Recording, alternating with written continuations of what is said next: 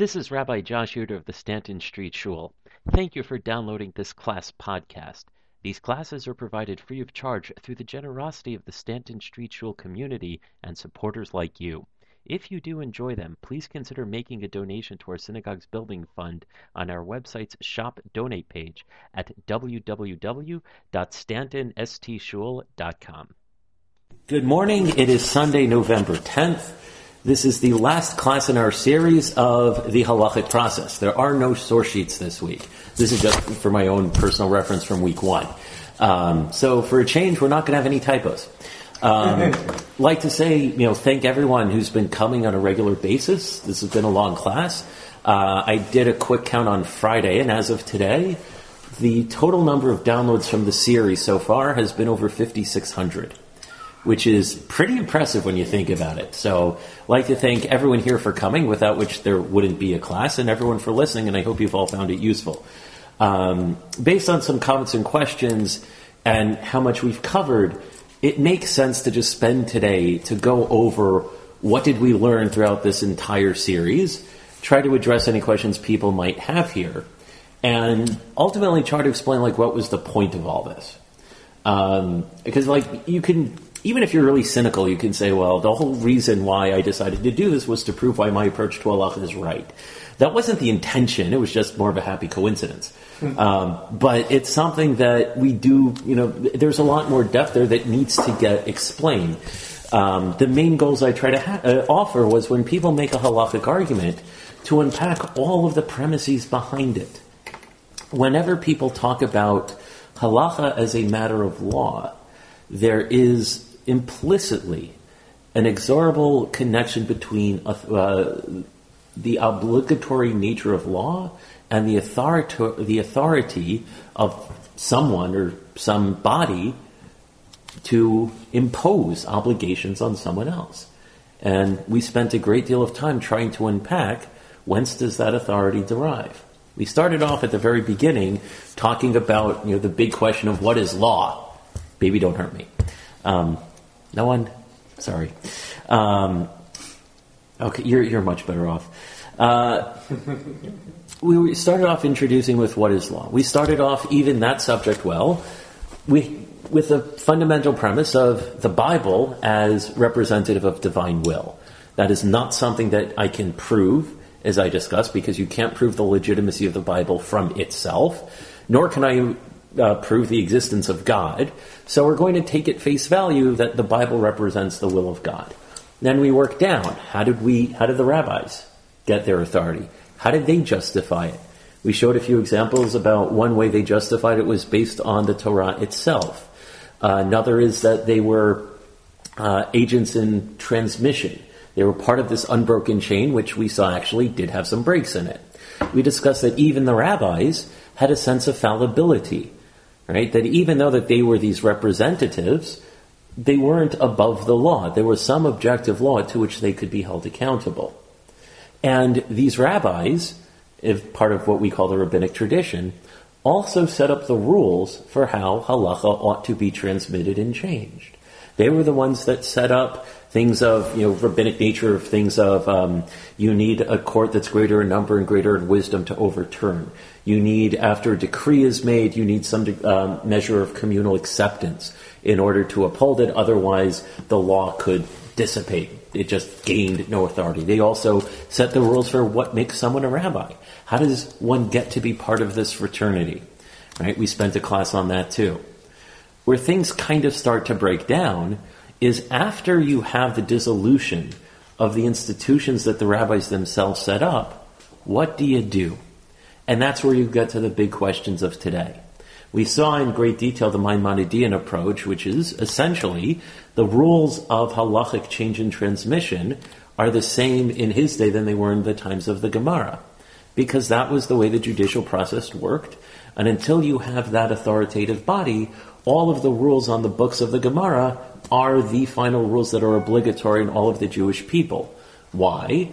Because, again, they had the authority that came from God, not in the God speaking through them, although we'll see that a little bit later, but in the sense of they were following in this tradition. And if you assume that the rabbis of the Talmud were in fact the correct transmitters of the oral law, then you would have to follow their system.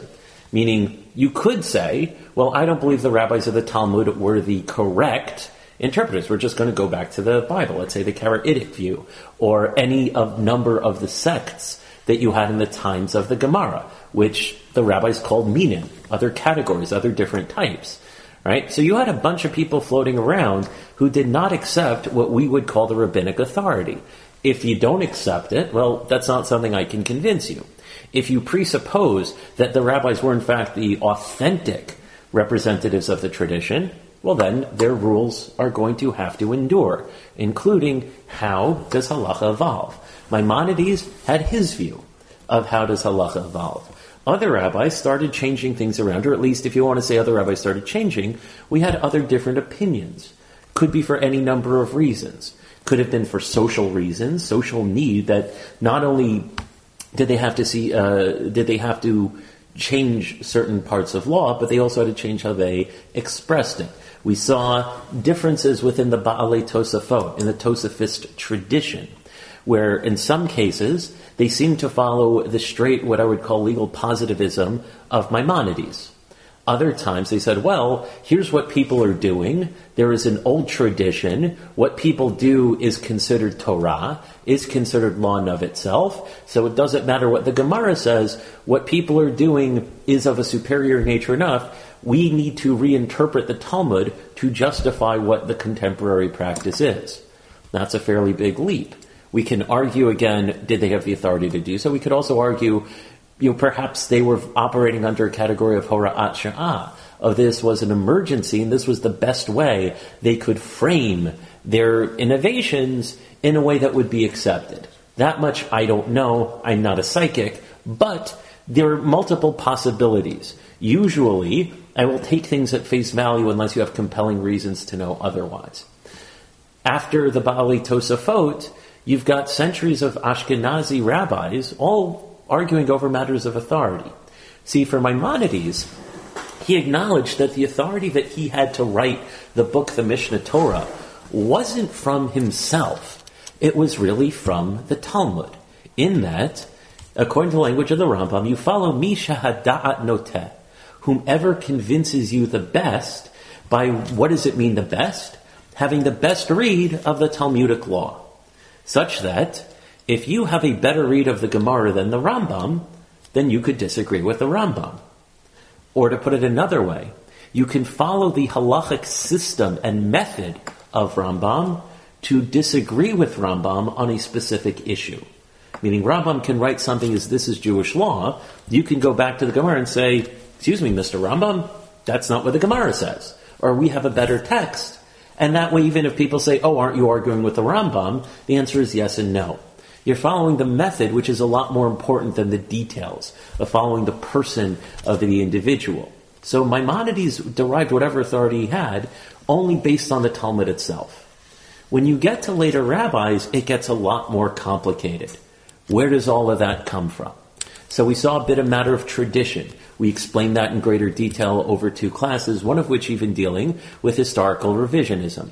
People say lots of things are tradition, or we've never seen this in our tradition, when really it's because they haven't studied history or have explicitly edited out the uncomfortable parts.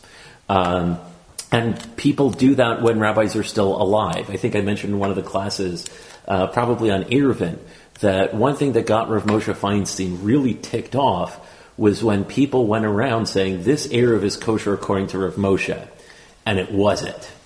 And that was when he was still alive. Kal v'chomer when he's not around to respond to people who say a lot of stuff in his name. Right? We also dealt with the question of consensus, which is an argument that people have given. If enough people agree, well then that's where rabbis define their that's where rabbis get their authority. Which then also puts us in a very tough position of circular reasoning.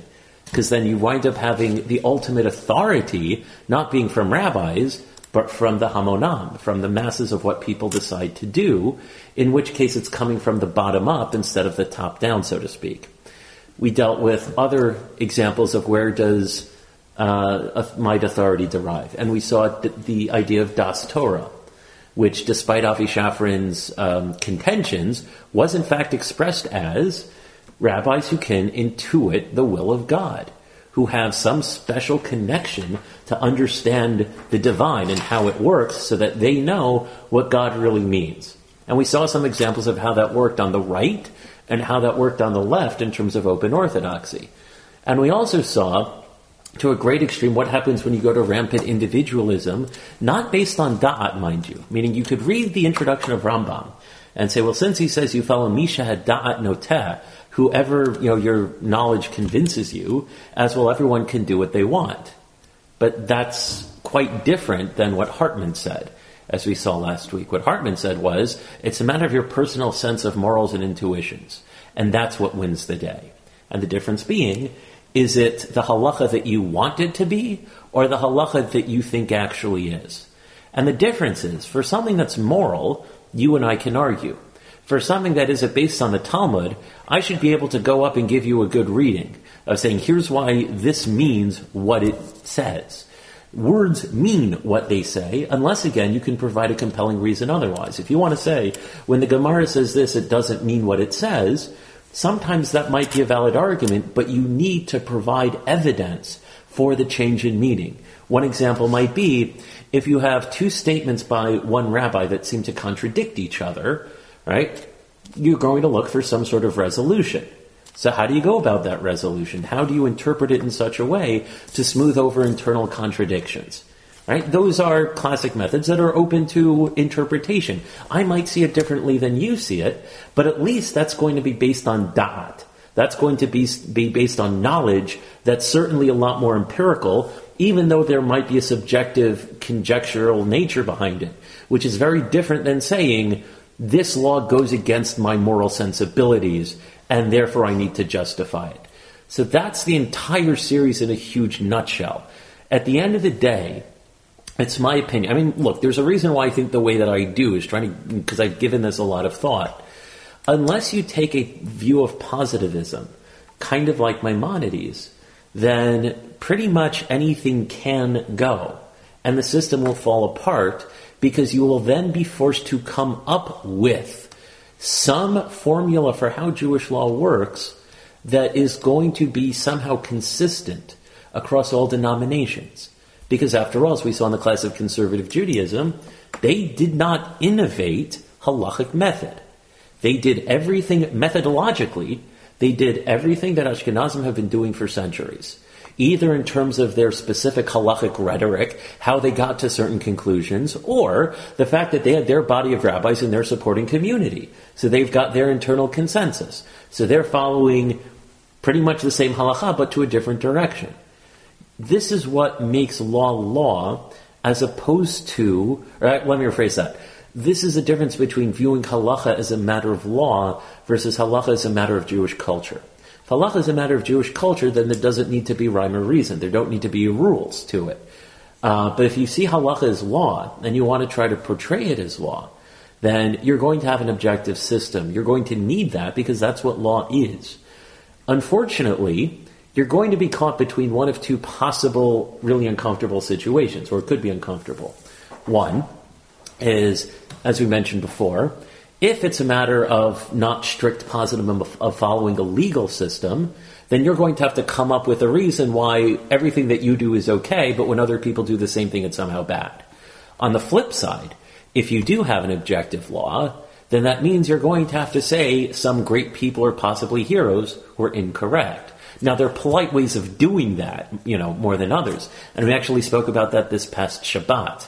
I don't think I was here for that, but part of the drasha was, when Yaakov made the curse of whoever took Lavan's idols would die, at the very last line it's, he didn't know Rachel had them. What if he did know? Would that have made a difference? If you view it as a matter of law, then it wouldn't make a difference because it would be independent of who's the one doing it, right? And that can be very uncomfortable for people to say, well, this great scholar, this great person whom as a culture we've, really, God, sorry, it's still early in the morning. As a culture, we've aggrandized in one way or another, right? That person could have been flawed in a way is very difficult, even though the Gemara acknowledges itself rabbis can be flawed and rabbis can make mistakes. So let's go around the room, see if I have any questions. I guess I know you had a bunch. Yeah, you don't want them all at once, but well, if you want, you can do one at a time as we go around the room, right, so that we hit up everyone. Right, so hit us with your first one. No, I have to choose. All right. You want to get back to you? You can take a pass. No. All right.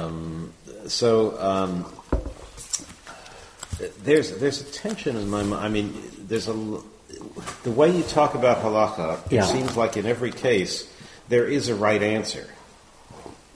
And the question only is, can we figure out what it is or what it isn't? Well, let me refine that for you. I think in our vernacular, we confuse two issues of halacha and psak, where halacha would be the general rule of what is obligatory and what is forbidden, whereas psak is a specific question comes up, what do you do? And the difference being, we can all agree on the halacha, but we might disagree on what gets applied. There are numerous mitigating circumstances when it comes to real-world psak halacha that need to be taken into consideration. This is why Rav Tendler, in his analogy, said, Chas v'shalom, God forbid, you have a Rosh Yeshiva making psak halacha for you. You want a Rosh Yeshiva making psak halacha, meaning deciding the specific rules, like you want a mathematician to build your bridges.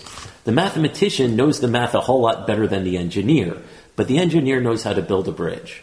A Rosh Yeshiva I use the idiom of is in the Ebony Tower, just like learning a whole bunch of texts, can tell you what a whole lot of people say, but doesn't know how people work. A Rav in the real world has a very different approach to halacha. That's where you have in the Gemara the requirement of shimush. You don't just learn, you have to actually study under someone, follow them, see, you'll learn almost through osmosis, by just hanging around, see how they act, see how they operate.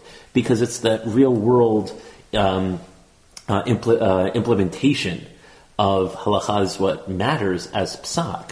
So when it comes to halacha, like you're going to find people might agree on, here are the 39 malachot of Shabbat. Everyone's going to agree tying knots is prohibited on Shabbat. People might disagree on what sorts of knots are prohibited. Right? So that's where I would say there's a difference between halacha and psak. And Professor Daniel Sperber wrote a book on that, Nautica Talmudica, where he actually... What? On knots. Yes, specifically... Knot theory. Went back to the, offshoot of string theory. What were the types of knots that were tied in the times of Chazal, and to try to use that historical information to resolve the medieval dispute. How do we have that historical information? He's somewhat of an art historian too, and one of the cool people that does that interdisciplinary stuff. Thanks to a lot of interdisciplinary research, you can do a lot more these days and say, well, look, I know someone wrote a book on all the agricultural tools that they had in the times of the Gemara. So there are ways, like, the point being, you can argue on the details as a psak, but agree on the general rules of halacha. So that's a distinction that I would make that's very important. There are piskei halacha that I make in this shul, where if I were the rabbi of another shul, I'd act differently. Not because I think the halacha is different, but because I think certain things that are appropriate for this synagogue would be very inappropriate for something else, for another one, based on the demographics. Right? As long as you know what's permissible and what's forbidden, and even things that might be technically forbidden, you may have to look the other way based on who do you have there. I've said on numerous times, we daven here 9:30 on Shabbos. I think that's too late. But I know if I make it earlier, not only is it not going to help, it's going to be counterproductive. So it's not ideal, but it's something that, as a matter of reality, I need to deal with. Because if I make it earlier, it's not that people are going to show up earlier. Whereas in another shul, maybe. Or if I had a shul where I knew, no matter what I said the people would do, that's not going to happen here. But if that's the way the case was, sure. So you need to deal with the reality there. So if anyone comes up and says, I can't daven there, 9:30 is too late, halachically, I'd say, I don't disagree. But as a matter of psak for this shul, I don't see a more practical alternative. All right, George. I just for the record, you grabbed the ball out of my hands and ran with it. Sorry. The Rambam was excommunicated in his time, and yet now we hold by his laws. No, that is not true. Remember the first week, the first class that I gave examples of Rambam, Shulchan Aruch, Rama, and Mishnah Berurah, where we don't hold by them. We don't, contemporary Ashkenazi halacha does not hold by Rambam. Contemporary Ashkenazi halacha cites Rambam incredibly selectively and arbitrarily. It will rely on it as a source when it's suitable, but ignore it in a whole lot of other cases, right? Which is why I gave that first class. Anyone who says we paskin like X is probably wrong, because all you need to do is provide one exception. And the reason why you go through this class of methodology is to try to understand why are those exceptions there. Meaning, if you want a system, if it was straight Rambam, fine. But no one does that, really. And I've got too many examples where people don't follow straight Rambam. But on the other hand, why, or even like, let's say Ashkenazim would say, Ashkenazim follow the Rama. No, you don't. Not entirely. So even if you say most of the time, great, you follow Rama most of the time. Or as Rav Tendler put it to me privately, we follow the Rama except when we don't. That is a direct quote. But the question is why? Meaning, so let's say you follow Mishneh Berurah over Rama here. My question is why? It's not that you follow the Rama, but I can also show you examples where you follow the Rama and ignore the Mishneh Berurah. So even table that. It's not when people cite the sources as this is why we do something, they're giving you a, they're implying that this is an authority, or at least an authority on this particular ruling, but they don't exactly justify how. They don't justify where does this person derive that authority, such that when you go all the way back up the chain, you can answer that ultimate question, how is this God's will? At least when you follow straight Gemara, they provided some examples about how it's God's will. Rambam never made that pretentious type of argument. He said, this is what I think, he made another, people considered it pretentious when he said, all you need is my book, you don't need anything else, right? That, you could say, is a little over the top, and people took issue with that. But he didn't say that it's all me, it went back to the Gemara. And he still said you could argue with it. It wasn't like, oh, you know, that's it. Like, you know, I mean, the intent was, even the layperson can pick it up and read it because you had too many people that were in control of the law and no one knew what to do or even how to evaluate it, right? Because remember we did, I think we might have discussed the, you know, Gödel problem, right? How do you know who's a great rabbi? You know, especially if you never learned anything, right? You're going to start giving people bechinot. You're going to start testing them. And this comes up a bit with Ba'alei Teshuva and sometimes converts who have a great deal of cognitive bias, which is, not cognitive bias, confirmation bias, I'm sorry, which is the first rabbi you listen to, the first rabbi you encounter, he must be it. This person is arguing with my rabbi. It's like, true, but how do you know your rabbi was telling you the truth? Maybe he was making everything up. You've got no way of knowing, right? So I have to argue with that premise when people say we follow the Rambam, because that's just not true. But he's always cited. He's cited selectively. He's not always cited. He's cited when he says things that people like, and ignored when he says things that people don't. He had 613 mitzvahs in it. And Ramban had a different number. No, he had the same number of 613, but he had a different counting. Rambam also had 13 principles of faith. People argued with those too. Yes, okay, that I read some of that. All right. Yeah. So, sorry. Dana? Okay. Okay, I'll try and keep this concise. Question before the question.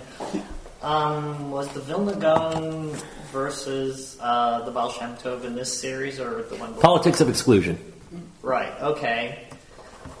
So, it seems that at least what I took away from that class was that the Baal Shem Tov was maybe a little bit more of halacha is important, but do what fulfills you spiritually and brings you closer to God. Maybe that's a tremendous generalization. I know. Yeah, I'm just glossing over it. But hang on, that's not the question.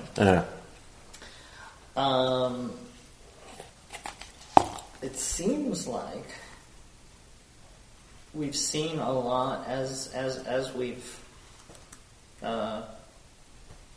time has elapsed or progressed, that we're seeing a lot more on the left things that tell us maybe not do what brings you closer to God, but starting with a conclusion of what we want the law to be and then working backwards. Why do you say that that's more prevalent on the left than the right? Just saying that's how it seems. And I'm asking, why in your mind does it seem that way? My experience of the Jewish community, setting aside the Hasidic communities that impose specific strictures, like don't wear steel-rimmed glasses or contact lenses. Yeah. Or don't say good Shabbos to someone on the street because it might make you late for shul. Aside from stuff like that, it seems like... I get the seems like. My question is, how did it get to that point of seeming? I mean, why do you see it more on one side than the other? I guess because I see it more. Maybe I'm not attuned to the everyday things. So that goes on, like on the way right. So honestly, you can't really get inside anyone's head at any time. The argument that you've made, I don't think is new. I think sometimes it's, how to put this? Sometimes it comes off differently based on writing style. And I know that seems a little bit weird. When you read a conservative responsa, it reads more like a position paper. When you read Rav Moshe Feinstein, it reads like he's working through his logical thought process. So when you read it that way, it could seem that the conservatives started with a conclusion, they're now justifying it, whereas Rav Moshe has it and he's like working it all the way out. The difference, the problem with that, I guess, is you'd be a fool to think Rav Moshe didn't know the answer before he put pen to paper. It's just the way that he writes it is in such a way that shows a little bit more, let's say, depth of thought as opposed to writing a definitive piece. I mean, there are sometimes it's going to be very straightforward. But we'll see in, let's say, the electricity class in 2 weeks. That's not always the case even with him. And sometimes it could very well be he did start with a conclusion. And sometimes you can tease that out of what he says also. In 2 weeks, we'll be dealing with Rav Moshe Feinstein specifically, contrasting his responsa where he forbade microphones in one and permitted hearing aids on the other, on Shabbat. And we'll spend a great deal of time with that, such that I'm not sure, I don't think that's always the case. But I will also counter that there are some cases where we do start with a conclusion, and pretty much everyone does. One example being mamzer. Someone comes up with a case of a mamzer, rabbis will go to bend over backwards to try to make sure this kid isn't a mamzer. That's starting with your conclusion. Right? Now, you may be able to distinguish between a specific psak, meaning a specific case before you, and reinterpreting general halacha for the entire Jewish people. Right? That would, again, go back to that distinction. Meaning if someone comes up to me and says, well, this is my case, I can do my best to come up with a very specific psak why this ought to be the case. As opposed to if someone's asking a general halachic question, well, what do I think the general rule ought to be? That might be something else too. I don't think that there is... So this could also just be experiential. I don't see too much of a difference in that regard on the left and the right. Part of it being too much of speculation on either side, but with enough time you could probably find enough phenomena on both, provided you don't get sucked into simply writing styles and how do you present the material.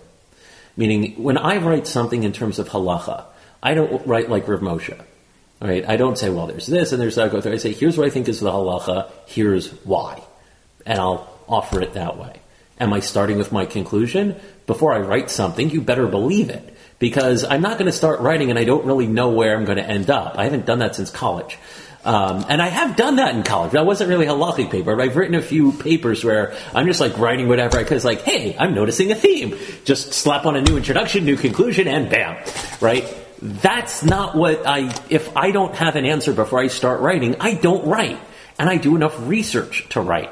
And I don't handle every single possibility. But then again, I'm also not Rav Moshe Feinstein. Right? Yeah. But you used an interesting phrase. You said before he put pen to paper. Mm-hmm. It's not necessarily that he knew the answer as soon as he read the question. True, but you have no idea to what extent him or anyone else relied exclusively on that. We spoke a few weeks ago about the question of intuition. Anyone who spends enough time in any field, when you have a problem, you've got an intuition. That first approach of how do you do it. George, you do computers. Someone gives you a computer problem. Physics, mathematics. Anything. Now, you could be wrong, but you got to start somewhere, and you use your intuition of experience to start out. The difference being, and everyone does it. I do that too, right? The difference is, that's your starting point. What happens when you continue learning, and do you allow your intuition to blind you to actual research? This happens in academia, where sometimes people's intuition just, and I've seen this with a lot of people I respect, just force things through and ignore all contradictory data. So study was flawed. What? You can say that study was flawed, the contradictory study. Perhaps, right? But then you have to offer reasons why and all that, meaning the difference being, to what extent are you using your subsequent research to justify and validate your initial intuition, or to what extent is your intuition just the starting point? And you have no idea how that works for any individual, and the truth is, I'm not even sure if anyone's consistent, because people are still human. You catch someone on a bad day, they could be working through it, they could be in a very antagonistic mood, or if they see something as part of a larger threat, and they say, well, this is a huge slippery slope. I'm going to come up with stuff now. Whoa, right? And that's not necessarily, from a psak measure, isn't necessarily a bad thing. I gave several times the analogy of Rav Soloveitchik. I know, talked before about how I don't like quoting him so much because of how he gets misinterpreted. Selective quotation. Selective, well, right, but here I'm doing it correctly. When it came to Mechitza... Right? Rav Soloveitchik said that if you're better off not hearing shofar than hearing it in a shul without a mechitza. He said sitting in mixed seating synagogues violates a biblical prohibition. And if you're a quote from the politics of exclusion class, my father flat out said that's just wrong. Rav Soloveitchik is inventing a midrash halacha that did not exist. He had no authority to do so. But... you could understand why did he have to use such extreme language? Because for something like women's tefillah groups, he never said explicitly that it was forbidden, even though it was clear he didn't like it. And we saw in the exact text how certain individuals could say, well, not only are we supporting women's tefillah groups, but we're still following the overall method of Rav Soloveitchik, right? Is that true? Is that not true? It'll be like, well, you're following the method of the Rambam to come to a different conclusion. But at least here, they're saying, well, the implication is Rav Soloveitchik would have approved of this. Like, probably not. But people will argue about that.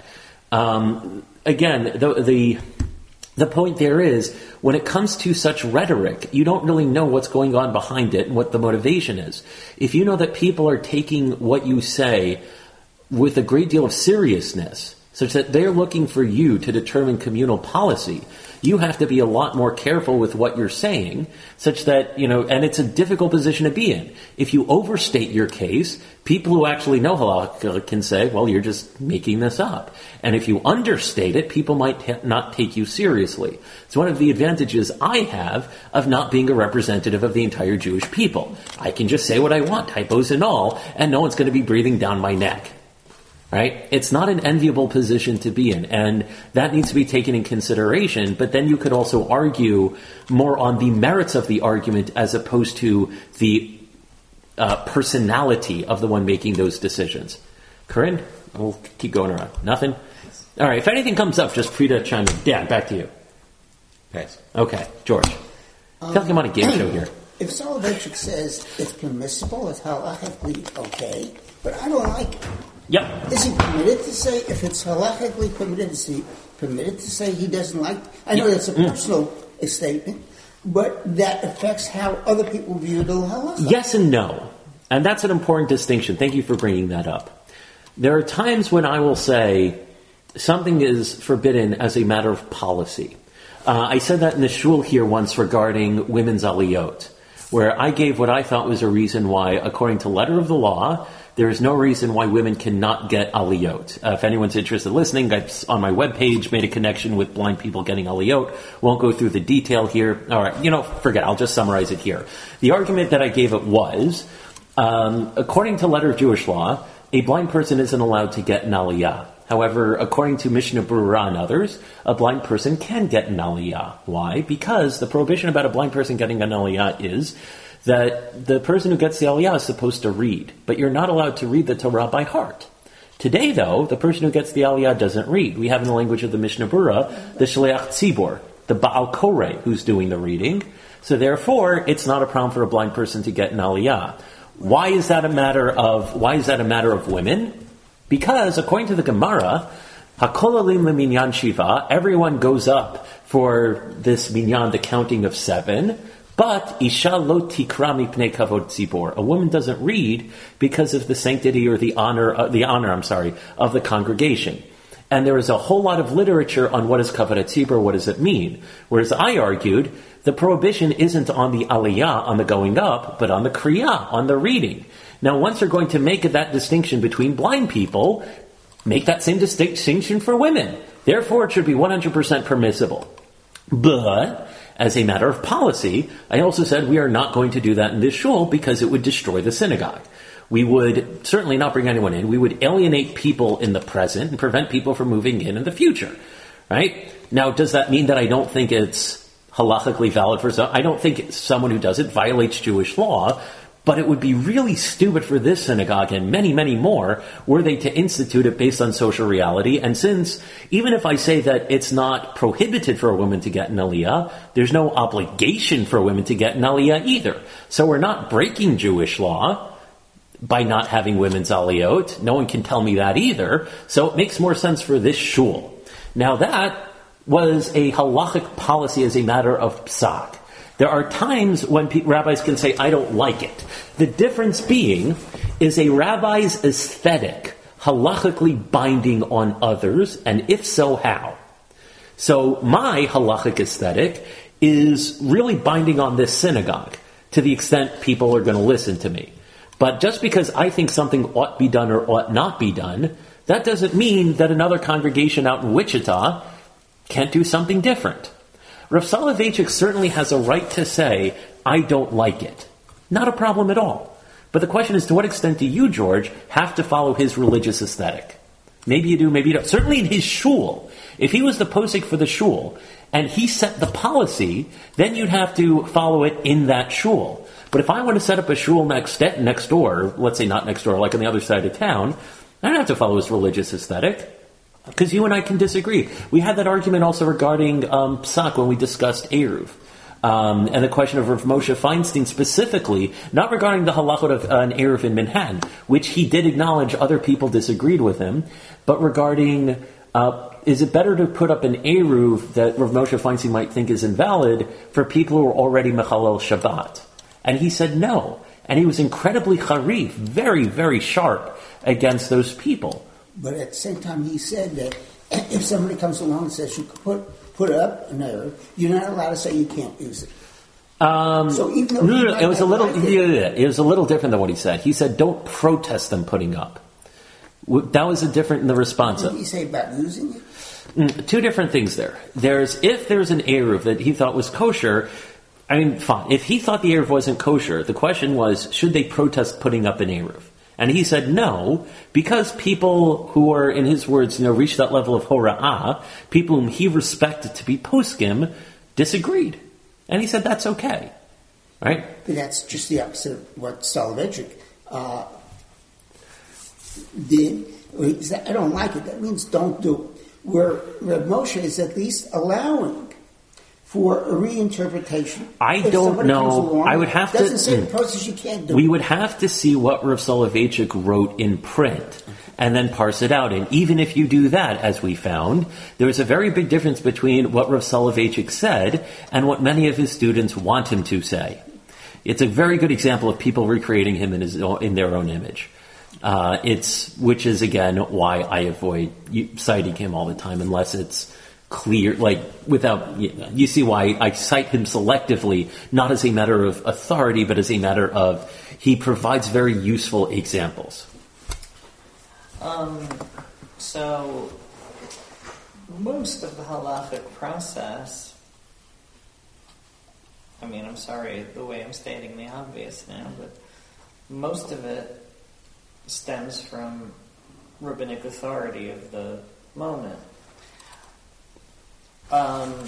As far as what individuals in every generation do, I'm sorry, that's a long-winded way. We're supposed to make for ourselves a Rav. Mm-hmm. For the person who hasn't done that, mm-hmm. who hasn't picked a guy, if you will, can they sort of, until they pick a guy, can they sort of pick and choose from whatever? Well, how does such a person live? Or better, how does a person pick a Rav? Okay. So Rory Pickard-Nice, when she spoke here as part of the Maharat thing, came up with a wonderful idiom of what she called a psak hop. Yeah, I remember that. Yeah, I have to get, I'm a little annoyed I didn't think of that first, in all honesty. So what do you do then? We actually saw an example of that in the Gemara. It was in Hulin and in Erevin, where, according to the Gemara, if you follow the stringencies of Hillel and the stringencies of Shammai, you're an idiot. The fool gropes in the dark. And if you follow the leniencies of both, you're considered a rasha. Now, is that picking and choosing? Yes, but in a specific way.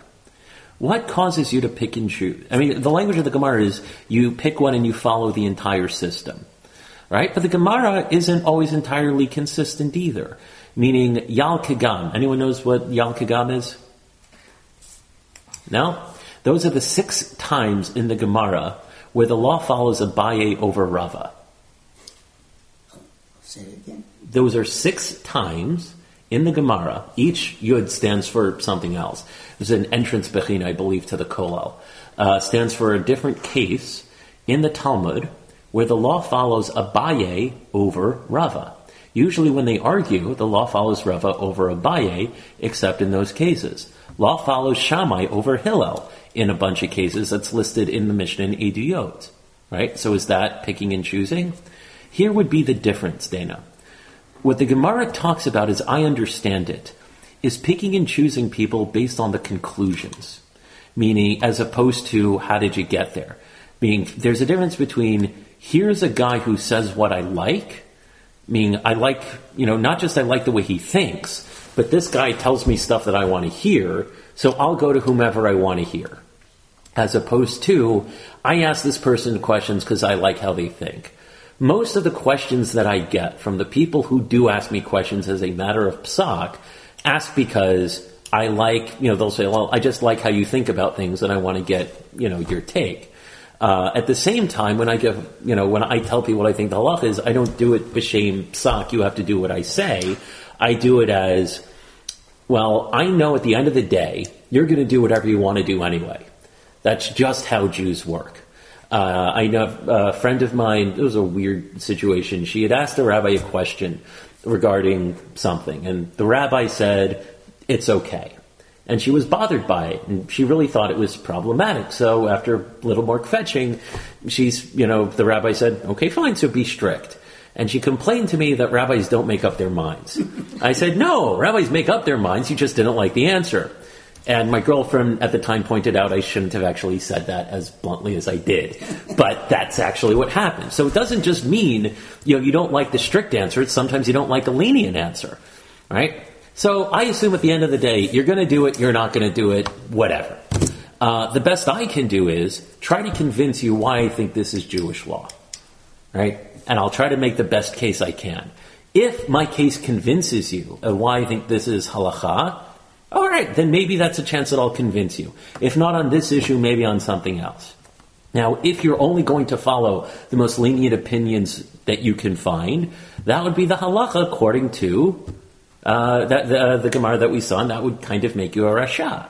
If, however, there's, you're following a consistent method, right, and you're following like the straight shita, so be it, right?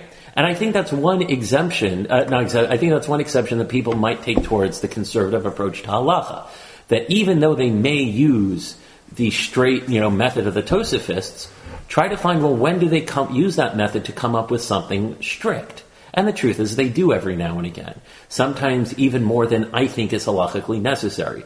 There's a response, I think, where they said about how internet privacy, piracy type thing is actually stealing. That's something I argued with, right? So that's a case where I think they're stricter than technical law mandates. Bunch of other things. So is that really consistent or not? Who knows? Yeah. Just some small questions. You say that if the Talmud says X, then X is the halacha, right? Am I correct? In part, meaning the Talmud says a lot of things, that's including things that are mutually contradictory, right? So then the question is, it's not that it's strictly the Talmud. It would have to be based on the Talmud at the very least. I mean, can you give an illustration? There must be... How do you tell the difference between something in the Talmud that therefore is halacha and something in the Talmud that isn't? Well, when you've got two opinions that, again, mutually contradict each other, right, you're going to have to follow one over the other at some point, right? And the Talmud doesn't say halacha ke... Not always. Right. Sometimes it does, sometimes it doesn't.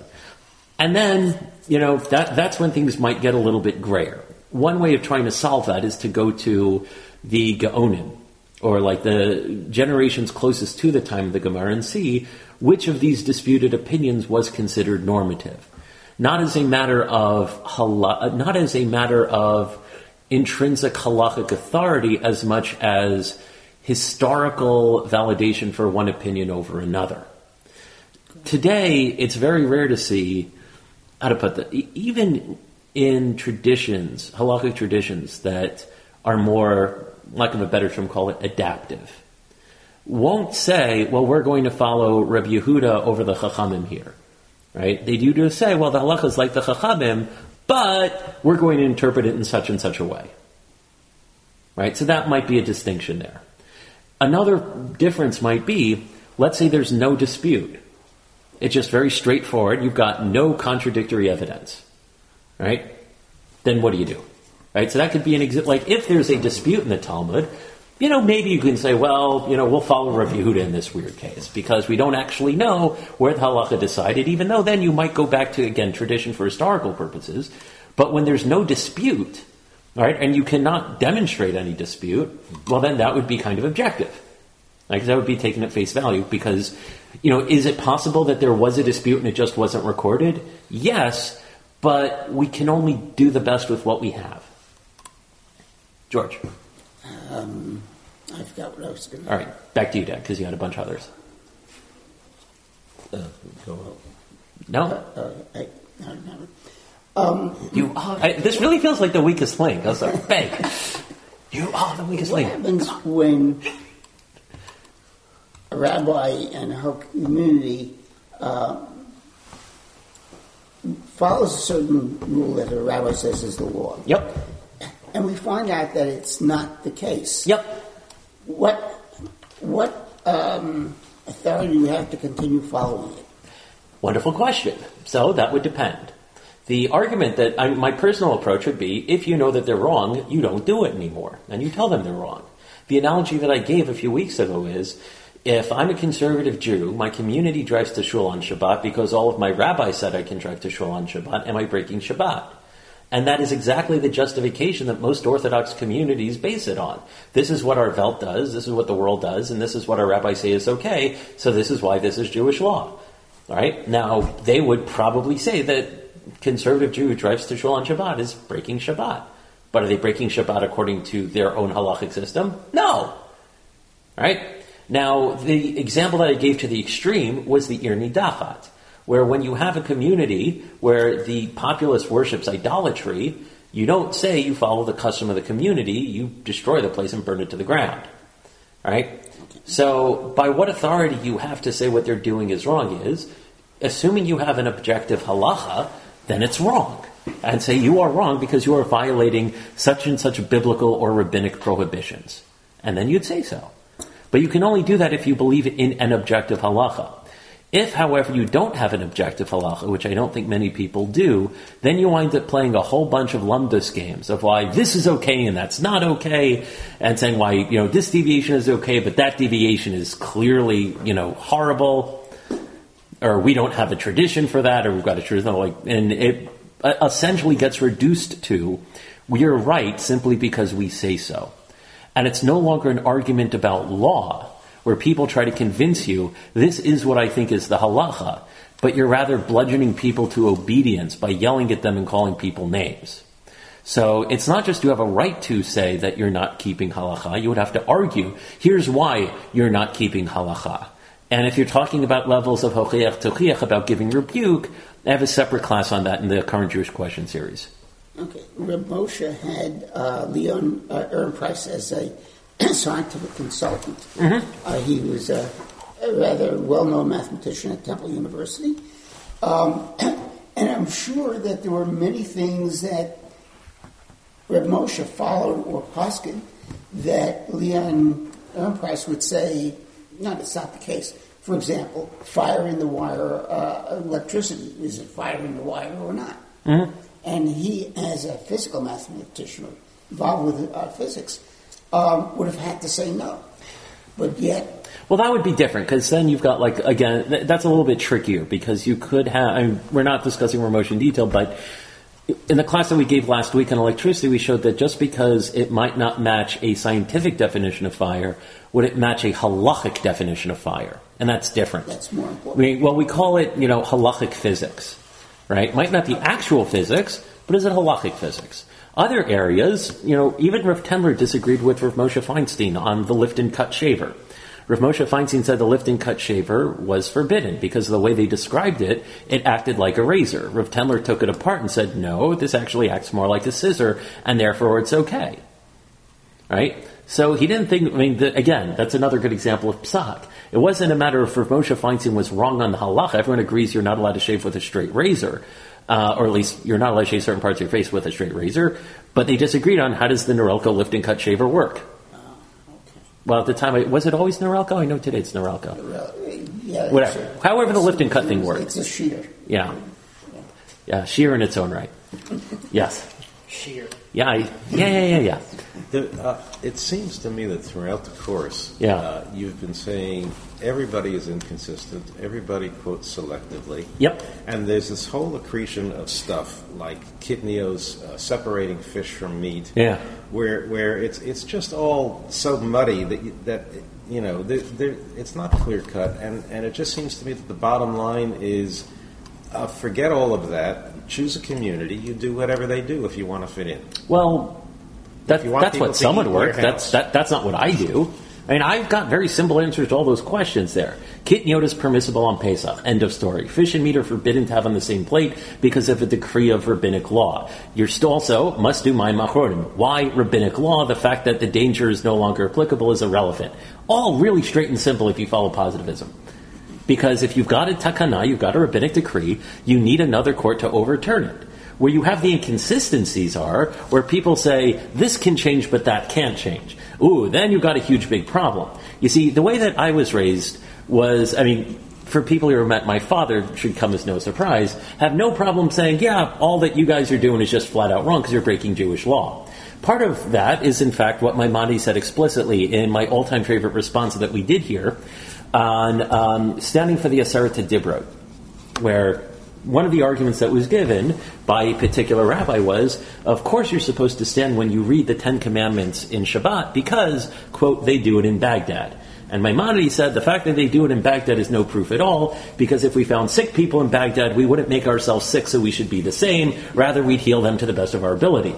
The equivalent of, well, if all your friends jumped off the bridge, would you do it too? So, the way I was trained was, this is halacha. The fact that you're not keeping halacha Not my problem. So anyone who doesn't do Mayim Achronim technically would be in the wrong because you're not doing what the rabbi said you should be doing. Now, does that mean I'm going to yell at people and put people in cherem? No, because that's not how I operate. But that doesn't mean that there aren't answers. It just means in certain schools, you're not really going to get satisfactory answers because it would expose the inconsistency. Why? Because they're not approaching Jewish law as an actual law or as a legal system. Practically, it's a lot more about culture, about what Jews do, and rationalizing how did you get to the practice that you currently have, under the assumption that we saw, based on the Tosafot, that Minhag Yisrael Torah. What Jewish people do is, in fact, Torah. But we also know that that's explicitly rejected in the Gemara. Not only is that idiom, Minhag Yisrael Torahi, Minhag Yisrael Kedin, none of that appears in the Talmud, and it's rejected in enough places that it can just be disregarded. And even worse is you find that people say, well, it's Minhag Yisrael. Well, no, the Sephardim do it. Well, it's Minhag Yisrael amongst the Ashkenazim. Then it's not Minhag Yisrael. So that, even according to, even if you want to hold to that position, it's not entirely true. So where does that leave you? Still, you have to make the choice. Do I want these people to eat in my house or don't I? Do you like them? So that's a different question, though. That's a social question that's not the same as a halachic question. But in the end, that's how you have to decide. Yes and no. Because if you put kidneys in your food, they're not going to eat there. True, but does that mean it's prohibited? That's the difference between law and the psak again. There's no obligation to eat kitniot on Pesach. So the fact that you don't doesn't mean it's prohibited. That's the difference between law and practice. Is it something that is asur, that is forbidden, that if you do this, you're going to get God angry at you? Or is it something that you do out of a matter of convenience? Or for whatever's... Look, I give the analogy, I could show up to shul wearing a pink suit, right? Now, in most shuls, that would not fly over so well. Here, it might. I have no idea. It's a wacky shul. I think you should try it. That's not going to happen. You could, but the fact that you decide not to, just as I decide not to here, we're not going to have women getting aliyot, right? Doesn't mean that it's asur. Something that is asur, something that's forbidden, goes on everyone. All right? Although I should actually refine something with the whole Minhag Yisrael a bit. There are some times when popular practice can take on greater significance if it's done in a certain way. So let me amend that slightly. We gave two big examples that will come up would be Mariv, and the other one would be the Benot Yisrael Hechmiru Alatzma, that the daughters of Israel were strict on themselves regarding laws of Nida. All right, we could argue to what extent does that become Jewish law, but that goes back to our class on Minhag. Either Minhag or Chumrah. I forget. Those were, because we actually gave like four different classes on stringencies. So there may be some room to play with there, but the question is who and how, and was it because people intrinsically decided to do something, and it's what people did that gave it that status of law, or was it only after the rabbis affirmed it that it started, there, and we're going to say that this is fine. To give an example, there was one of the articles I'm reading here is on women's ordination and the history of it, and the author compares the conservative and the reform approaches. Whereas with the reform, it was from the top down, and from conservative, it was from the bottom up. Meaning, was it the leadership or the laity that were pushing for it? So when you have something like Benot Yisrael Hechmir Alatzman, was the fact that they were strict enough to compel other women to be strict? Or was it their stringency was validated by the legal process of Chazal? Such that it might have started from the ground up, but the actual obligatory nature across all Jews down the line was from the top down? Or can something that is purely on a lay popular level impose restrictions on the entire Jewish population as a whole? That latter one is a little bit more difficult to explain unless you really narrow your communities. Yeah, George. How do you know what is halachic from the Torah and halachic from the rabbis? It's very often difficult to make that decision. Like the kitnios, that's not certainly not from the Torah. So the way that I would phrase it is this: you have to prove your obligations and you have to prove your prohibitions. If I'm going to tell you kitniyot are prohibited on Passover, it's my burden to tell you why it's forbidden and to prove the justification why. But the rabbis instituted that as halacha. Meaning, which rabbis? Somewhere back there. Do you know who? Me? No, I'm not. Well, in which case, you know, that could be a bit, until you can trace it back to at least the Talmud. I have to rely, because I'm not educated in halacha and Torah, so I have to rely on other people and tradition. Yeah, that's one of the reasons why I got smicha, because I don't trust anybody. It's too late for me. For this very reason. It's never too late. No. That was also it's never too late. No. So, find people whom you do trust, or you can always ask follow-up questions. Or find someone, and this isn't a psak hop, this would be, you're telling me this is prohibited. Please explain how. Right? That's not asking for, you know, the answer that you want. You're asking for the rabbi to justify and validate his decision. You can always ask a rabbi, in the language of the Gemara, menahane mileh. What are the words for this? Where are you getting this from?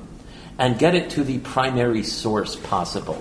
If the first source that you have for it is sometime in the Middle Ages, and it doesn't get any further back, you might be able to view that with a little more skepticism, assuming you follow the Maimonidean model, right? Because if it's a brand new law that came up, no one said anything else beforehand, well, who is this particular individual that he can make a new law for all the Jewish people? Would that be a rabbinic law? I mean, certainly it wouldn't be a biblical law, but would that even be a rabbinic law?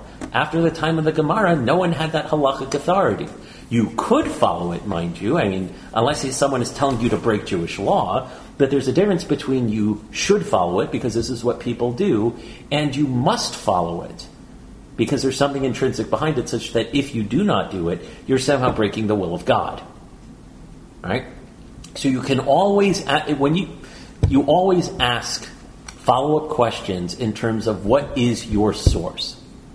And that you can always do. Now, again, you will actually have to trust them that the source exists and they're quoting it correctly. That, I find, people don't always do. I know of a few cases where people are... One guy had a catch. He said, based on how he quoted particular Gemara... there was no other way to explain it other than he was an illiterate or a liar. Because he quoted a Gemara, he gave a source, and said, this is what the Gemara says, which said the exact opposite of what he was saying. You know, that happens. Okay, we start out with 39 malach that we're not allowed to do. And the rabbis now claim that there's 39 on those 39, which makes about 1,500, 1,600. And then there's, on those 39, there's... We cube it and we go to the fourth power.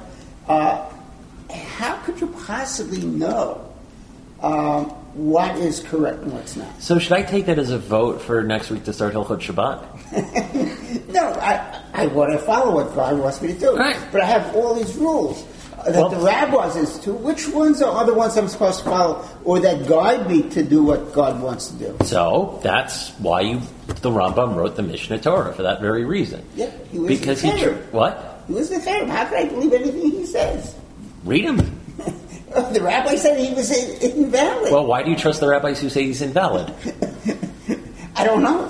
Well, that's your own bias, right? Or so here's another. George, I will give you a solution. George, I will give you a solution. Very simple solution. Read everyone and make up your own mind. Right? So start. You know, you got plenty of time. Just start going through it and see what makes sense. I'm struggling with invariant theory. I can't. Well, so yeah, if you're that's the reason why. You know, again, reason why Rambam wrote the Mishneh Torah was to make all of this accessible. You don't necessarily have to believe him on anything, but it's a starting point. And if something confuses you more, well, then look into it in more detail. But yes, who do you know whom to believe? Look, I can do the same thing with any advanced science, right? I take a class, I listen to them. Maybe you're right, maybe you're wrong. Science is something that's supposed to be reproducible. I don't know how to run experiments. Who am I supposed to listen to? I don't know, right? So what's the answer? It's like, well, you study enough in order to make your own decision. Or you just arbitrarily wind up trusting someone. Here would be another important distinction, though. You know, there's a difference, I think, between you coming to terms with something of your own and starting to poskin for other people, which a lot of people do. Meaning, I can't tell you how many people have said, oh, this is the halacha, this is the halacha. Like people who don't have smicha telling me what Jewish law is. Now, maybe they're right, maybe they're wrong, but they're parroting what they heard. That, in a sense, is a form of psak, and that also gets a little bit tricky. Meaning, at what point, let's say someone doesn't have smicha, does not have, and smicha, again, being that authority, tell, like, here is what halacha is, you can say, well, here's what I heard from my rabbi, like, that's nice, but assuming you heard from your rabbi correctly, which as we know from Rav Moshe Feinstein and Rav Soloveitchik, is not always so clear-cut, right? Is that really what halacha should be in this case? Let's say you heard it from your rabbi and they heard it from their rabbi. So I think there's also an important distinction to make between you following your own psak for your own life or how you raise your own family and telling other people that they're doing something wrong. So if two people's rabbis conflict and they have a discussion, my guy says A, your guy says B, how do we draw the line between shivim panim laTorah, that whatever that two views, that there can be more than one perspective, and how to apply the law, and just your guy's wrong? So two things. First off, shivim panim laTorah doesn't actually appear in the Gemara, or to put it another. And I heard it. I heard this in the name of Nechama Leibowitz, but I don't know if she actually said this. Is that there's 70 panim laTorah, but not 71. Meaning, like, there's a certain plurality, and there, the answer to that question is really going to depend on your community. For as right-wing and as exclusionary as the most right-wing yeshiva is going to be, they're going to be pluralist to an extent, because they're going to have different rabbis on the shelves who disagree. Anyone who has a Rambam and a Ramban on the shelf is going to be pluralistic, because those two operate with very, very different halachic systems, right? So what counts as a valid opinion and what does not is all going to depend on the school where you're being trained. For some schools, it's going to be, if you've got a difference of opinion in Rishonim, then it's going to be valid. For other schools, it's going to be based on philology. It might be based on more what you would call today scientific academic methods. Those would be how differences in a derech halimud, what questions you ask and what counts as a valid answer. How much you rely on the text versus how much you rely on the individual. There, I don't think there's an answer. That is going to depend on whatever hadracha, whatever approach you had in psak halacha of what really counts. So for some, it's going to be like language and philology. Matters a great deal to some. Right? Well, what do the words actually mean? Oh, there's a linguistic ambiguity. It could mean X or it could mean Y. This can go either way. Or another approach, because people can take a lot more, let's say, generous approaches with textual interpretation, but set up other arbitrary lines. There's no straight answer for that one. It depends where you are, but that's also why it's important to ask questions, even if someone equivocates and says, well, it could go A or it could go B. Explain why do you think both of them are plausible, right? And that's a distinction my father likes to make between a plausible read and a necessary read. A necessary means the text must mean X. It cannot mean anything other than X. A plausible read means it could mean this or it could mean something else. Both are possible, right, and might fit in with whatever textual or linguistic ambiguities, but neither one is necessary. And any other questions? Okay. Sure. George? Anything else? Corinne? I was starting to form something in my head and I've lost it. Oh. All right. Well, if there are no other questions, we actually tapped out George. That's kind of impressive.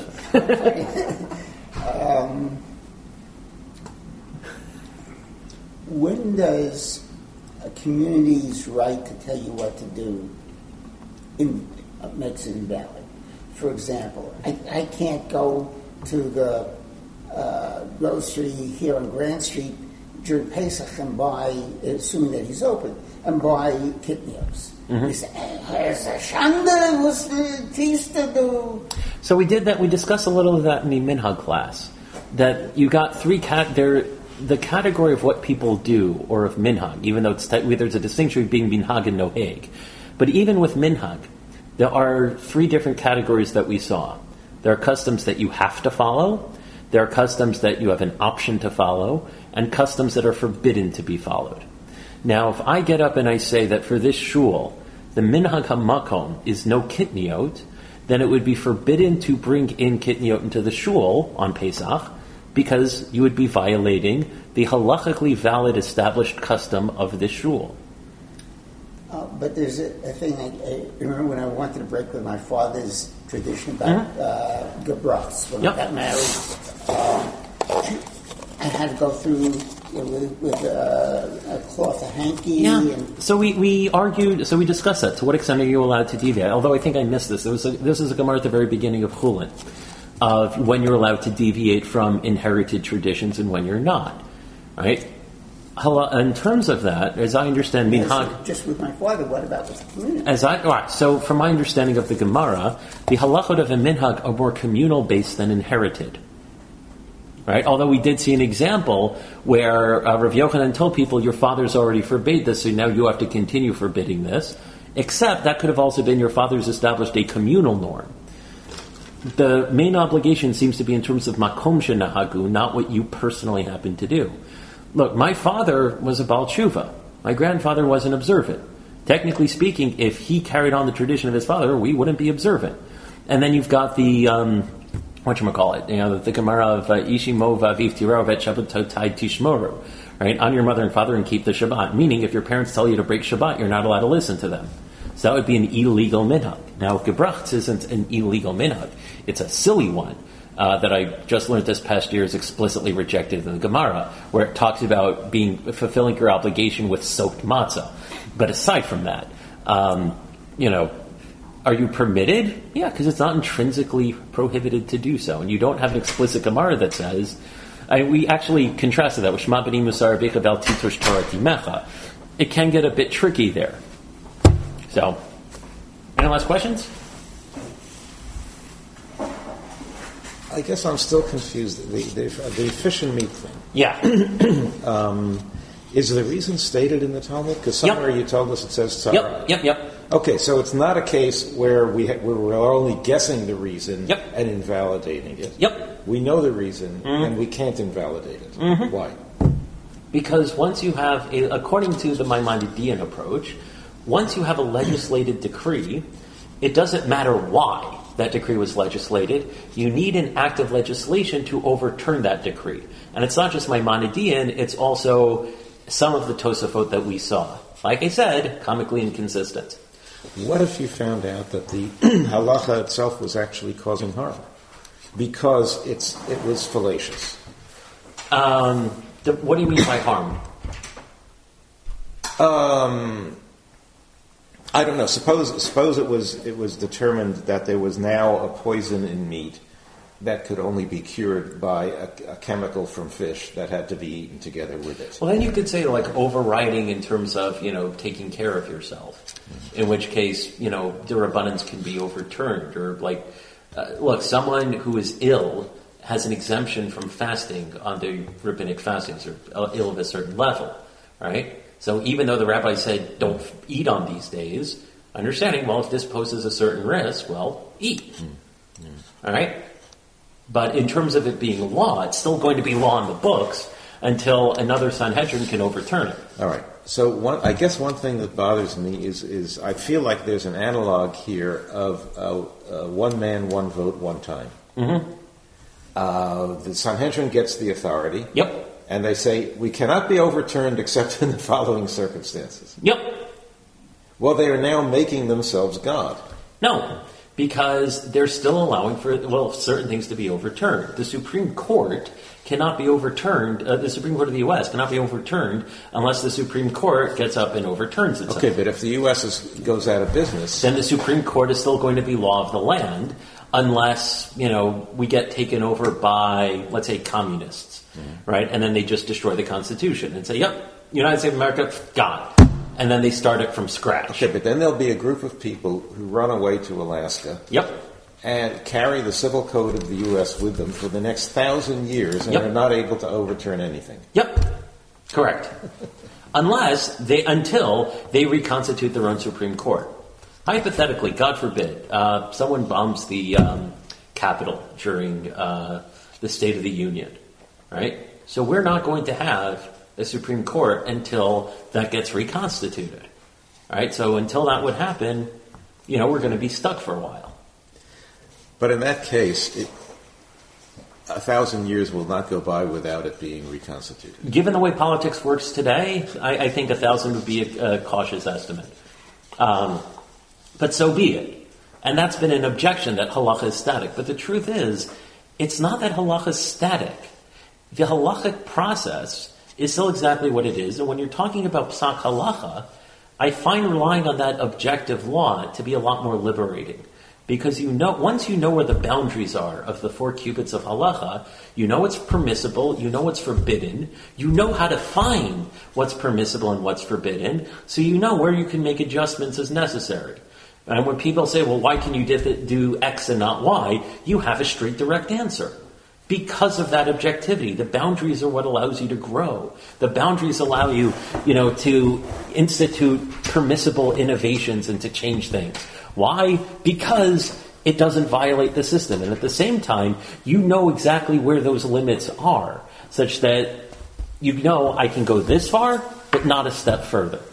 And you've got how to figure all of that stuff out, right? So all it means is I can't come up with new laws that are binding on the entire Jewish people, and I can't overturn existing laws on the books. When people say halacha is too restrictive, it's usually on the side of, well, we can't overturn laws that seem anachronistic. But it's never along the lines of, well, we need to come up with new laws to obligate people in more stuff. And really, it's a matter of both, right?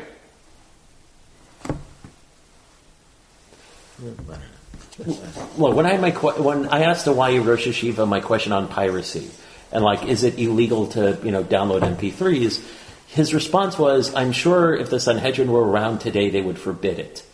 To which I responded, oh, so you're saying it's permissible. He was not happy with that logical leap, but so that's what your argument is. Like, I could agree they would, but until they do, you know, I need me some Metallica. Well, this was back in the day of Metallica and the Napster. Y'all remember Napster? Yes. Look, I know I'm old. I thought, you know, yeah, whatever. Anyway, so that's, you know, when people say that halacha can't change, yes and no. The boundaries of the Arbaat Amot HaHalacha are going to be set.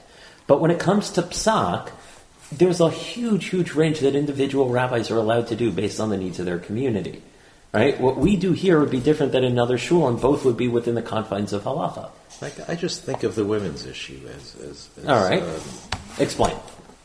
Because we are going to have a Wednesday class on egalitarianism in about a month or so. That society has changed so much that so much of the restrictions just seem foolish. Mm-hmm. Like what? Like women can't have an aliyah, or well, I just argued that they could. Or can't be a shliach tzibur, can't be the chairman of the board. Yeah. So some of those I would argue... All of those things that seem to be based on the fact that women are inferior to men. Yeah. Well, some of them I could actually argue aren't really halacha. But, and look, we can argue on that, but how much of that is actual halacha versus how much of that is sociology or cultural norms? Meaning, if I want to say that a woman... so here's a good example about the Rambam thing, which I might have spoken about it before. A woman can't serve in a position of power, right? You use chairman of the board, let's say president. Biblical or rabbinic prohibition? Say rabbinic. Source? Is it even rabbinic? Well, George says it's rabbinic. Give him a chance. Well, I think it goes back to the Torah, which says, choose for yourself a king. Yeah. And that implies that you can't have a queen. Excellent. Where is the source for that? It's in the Torah. I just don't remember exactly where. This is why I say you always ask for sources. So why do you think I spent so much time in the source sheets? Well, not so much with the... Here's the real answer. You're kind of right. There is a midrash halacha, rabbinic legal exegesis, on that verse. Somas tasim alecha nalach, appoint for yourself a king, melech v'lo malka, a king but not a queen. It doesn't say not a queen, it just says only... Melech velo malka. The exegesis says that. Right? Okay. That's how this ifrei goes. Maimonides quotes that, and then he adds, similarly, all appointments within Israel. Here's the problem. That last line, all the appointments of Israel, doesn't appear in any extant version of the Sifrei, and in no place in rabbinic literature at all. At best, Maimonides was working on a bad text, but his statement that women can't do it, as Dan correctly predicted, isn't even rabbinic, because Maimonides might have been working on a rabbinic text, but it doesn't exist. He has to prove that it is rabbinic. Since it cannot be done, using Maimonides' own method, you can disagree with Maimonides. To say, you, Mr. Rambam, this drasha that you're saying is forbidden, show me. What is your makor? Is it biblical or is it rabbinic? Ooh, it doesn't appear. Therefore, I can only assume you're working on a bad text because it ain't here. All right, so two issues. So that's also another good example, I should say, when people follow Rambam selectively. That's what it's based on, but they will ignore Rambam left and right every place else. So, first of all, then what are you going to do about all the people who quote it? But second of all...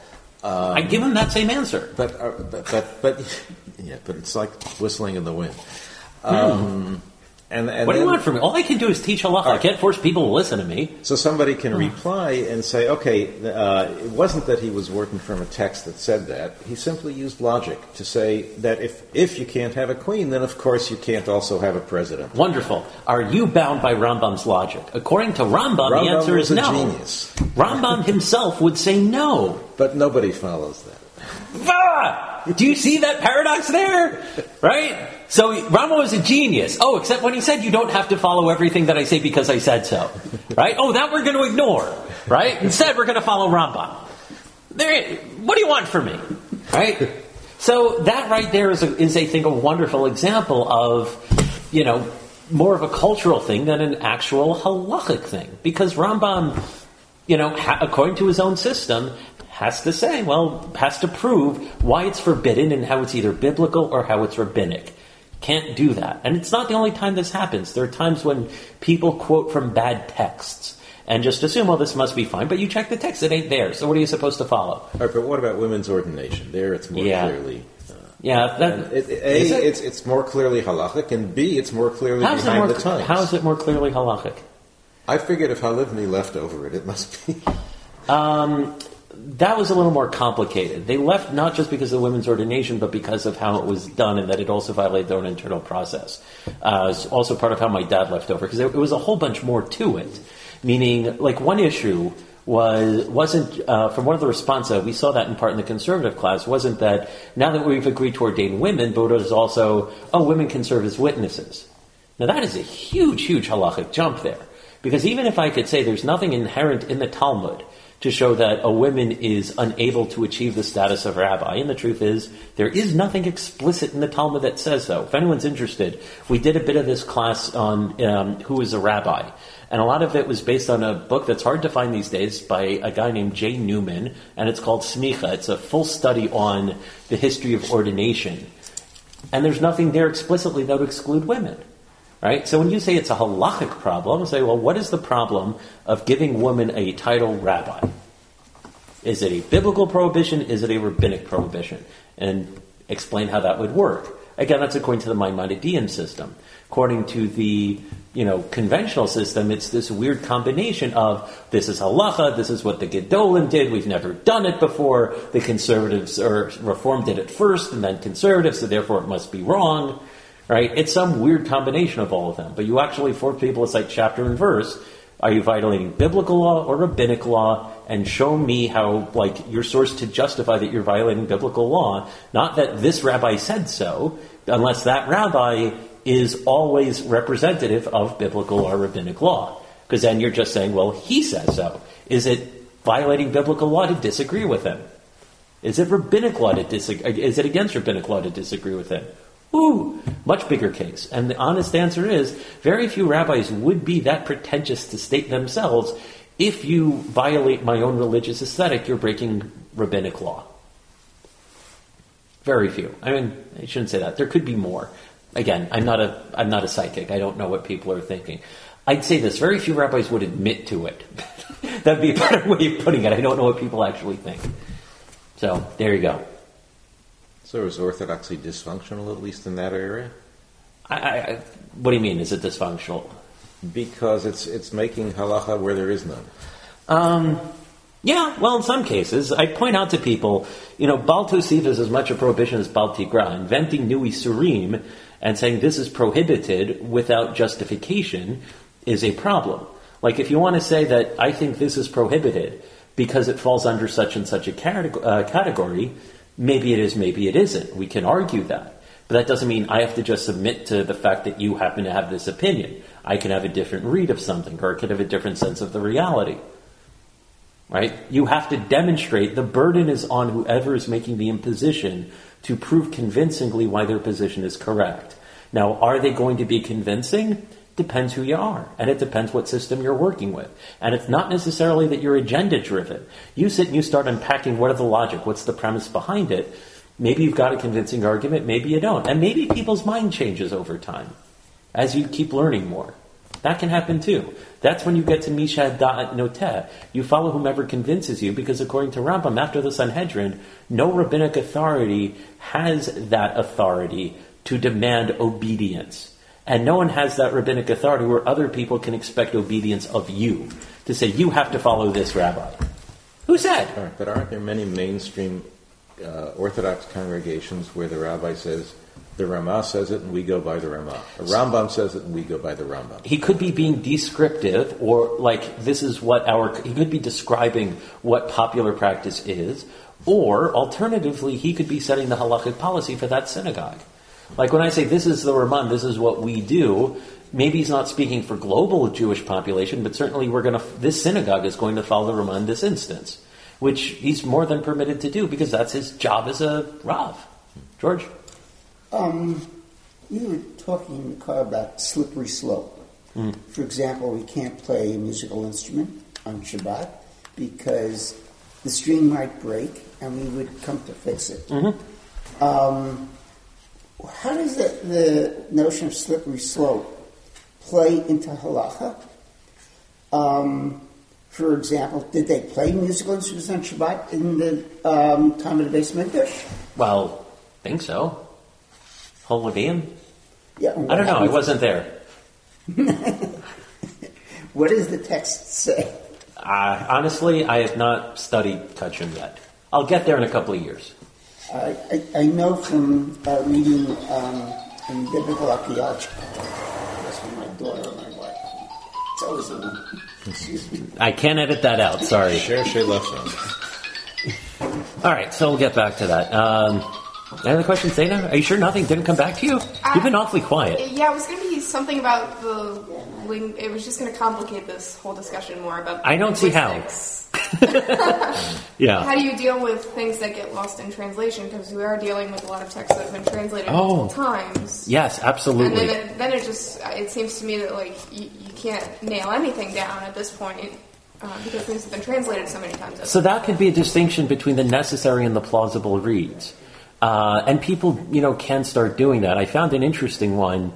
I was working with a friend of mine in Aramaic, and someone was reading a text like very strangely. And there was a distinction with the last letter of a word being an aleph or a hey. And that actually has implications in Aramaic. What do you know? So was the person wrong? Who knows? I took a wonderful class in Rebel with Dr. Steiner. Brilliant man. And the class, we requested it. By we, I mean the Talmud majors, because we were all geeks at the time. And we said it's not fair that the Bible students get a class in Biblical Hebrew, but the Talmud students don't have a class in Aramaic. So we got Dr. Steiner to teach the class, and he teaches some rules of grammar, and then he would give us 5 texts, variants of the exact same passage. And based on our knowledge of grammar, we would have to try to figure out which was the best text based on when it was allegedly written. So it can be done. You just need to actually know language, understand language, and they, give plausible reads behind it. It just seems to me that it's such a small subset of, maybe this is inaccurate, but such a small subset of people who are questioning halacha have actually done that sort of linguistic analysis. That is true. Very, very few people. I know of two, my father and my father's teacher. But look, my father also took Akkadian for fun. You know, that's just... Yeah, I studied Russian and Chinese. Exactly. But you know, so he did it for fun, but specifically for this purpose. And look, if you do academic Talmud, depending on what program you're on, you're probably going to have to do Greek in order to understand a lot of the words. The Koran edition, the new Steinsaltz has Shai Sekunda working on it, who did his PhD under Ellman, and they work a lot with Middle Persian. So there are people who do that working for the Gemara. However, one thing... How to put this? How much of that actually comes up as a matter of psak is a little bit different, because if you're just doing it theoretical, if here's what the Gemara meant, fine. Once you start getting into halacha, people get a lot more defensive. And if you start saying, well, I actually had one of my rebbeim at Yeshiva University, Rav Ben Chaim, brilliant man, pointed out that Rashi mistranslated something because he didn't know Persian. Rav Ben Chaim could make that statement. I don't think anyone else at YU could. I don't know any other YU Rosh Yeshiva knows Persian. Now, what would that mean for halacha? Who knows? Some people would say, well, this is the Gemara, but halacha is a little bit different. Usually because you don't want to get into such fights over it. Because once you start intruding, it's like, whoa, you're like upending things. You can't make that argument anymore. People, it's the same reason why I don't quote Rav Soloveitchik. Like, you get to do your own thing, and... people will, take it to Amivin Yavin Frere, however you want to do. Yeah. Continue your question. We learn from biblical archaeology that in temple times, cheese was made by putting milk with goats or sheep or whatever into the stomachs of... were you here for Shabbat when I gave my shiur on cheese? I gave a shiur just on cheese. That was a difficult one because it was kept intentionally ambiguous. I'll refer you to those classes. That'll take way too long to explain. Cheese is a very complicated sugya. And by intentionally ambiguous, I mean there's an actual concession that the rabbis didn't want the reason for cheese to come out, because if it did come out, people weren't going to follow it. And according to the Yerushalmi, the prohibition on non-Jewish cheese was because... that was the day that Beit Shammai outnumbered Beit Hillel in some guy's attic, and just basically, it was like the Republicans taking over the government, passed whatever they could, and no one decided to overturn it or just couldn't. So cheese is a complicated, specific issue that I can't really address. Okay, but and besides the fact that cheese, there seems to be a slippery slope of not mixing meat and milk. That's not a slippery slope. That's a rabbinic decree. It is. You're talking about what they call a geder. So there are times when they call, like, a gzera is in the idiom of a geder, which is you put a fence around the law, which you would call that a slippery slope. They called it more of a fence, because on one hand, ein ledavar sof, and they admitted that too. The sages felt at certain times, we need to take extra precautions, because otherwise there's a greater chance that you're going to mess something up. Anyone who rides the subway, right? You know that if you stand behind a yellow line, you will not get hit by a train. We're assuming you're not getting pushed into an oncoming one, right? If you just stand behind that line, you won't get hit. That's what Chazal wanted to do.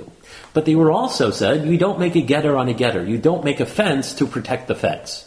You don't make a takana on a takana. They felt, here is a problem that we see today.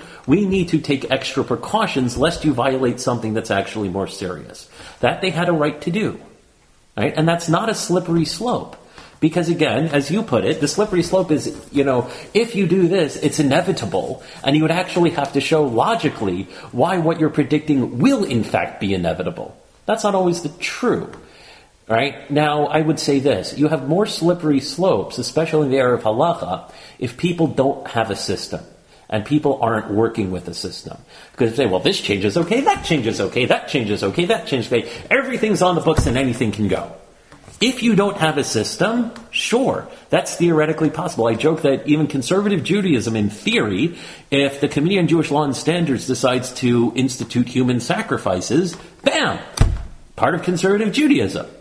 Right? I know they're not going to, and they still have to write response on, how and why, but their system would allow for it. For the positivist system, it wouldn't. Right? And the same thing could hold true with stringencies. Oh, we need stringency on top of stringency. If you have a system, you know, well, this is law, that's not. So, well, might not have to keep that part. It doesn't work in the positivist system if you get a Sanhedrin back again? Technically, but then it would have to be through a specific act of legislation that this is prohibited, or they will undo a prohibition. I'll say, yes, we set up this takana, this no longer applies, we are now enacting something to undo the previous decision. In theory, if Mashiach comes and we have a new Sanhedrin, they could have the authority to remove second day Yom Tov. It's a possibility. I would think it's probably one of the first things they do. But until they do, what we got. Right? But you need to have a system in order to know when you could push, when you cannot push, and how much. That prevents you from the slippery slope. Right? And the slippery slope would have to be, at some point you're going to violate actual halacha. And that has to be the real concern, but then you have to show how is what you think is the end result going to be an actual violation of halacha.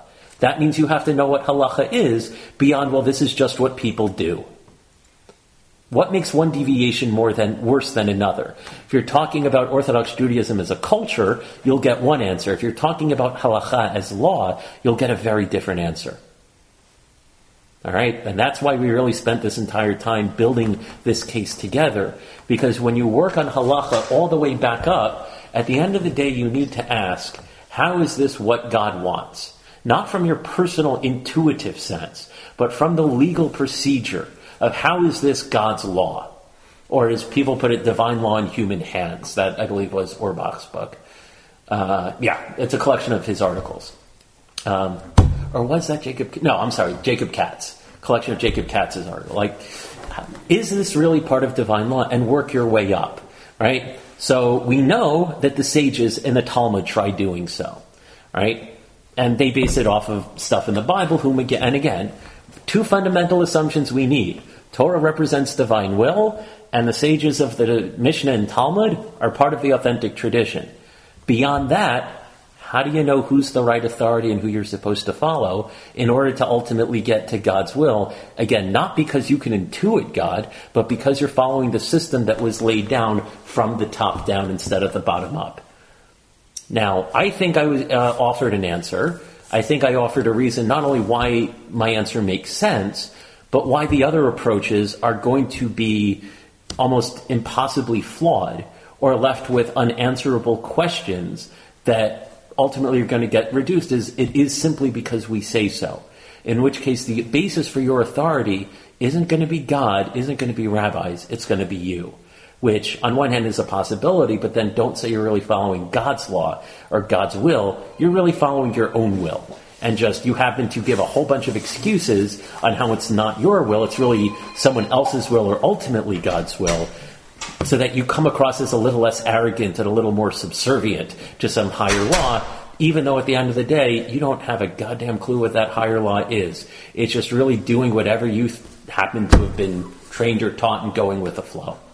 And with that, before I put myself in a bigger hole, thank you all very much again for being part of this entire series, and look forward to the next one. Be well.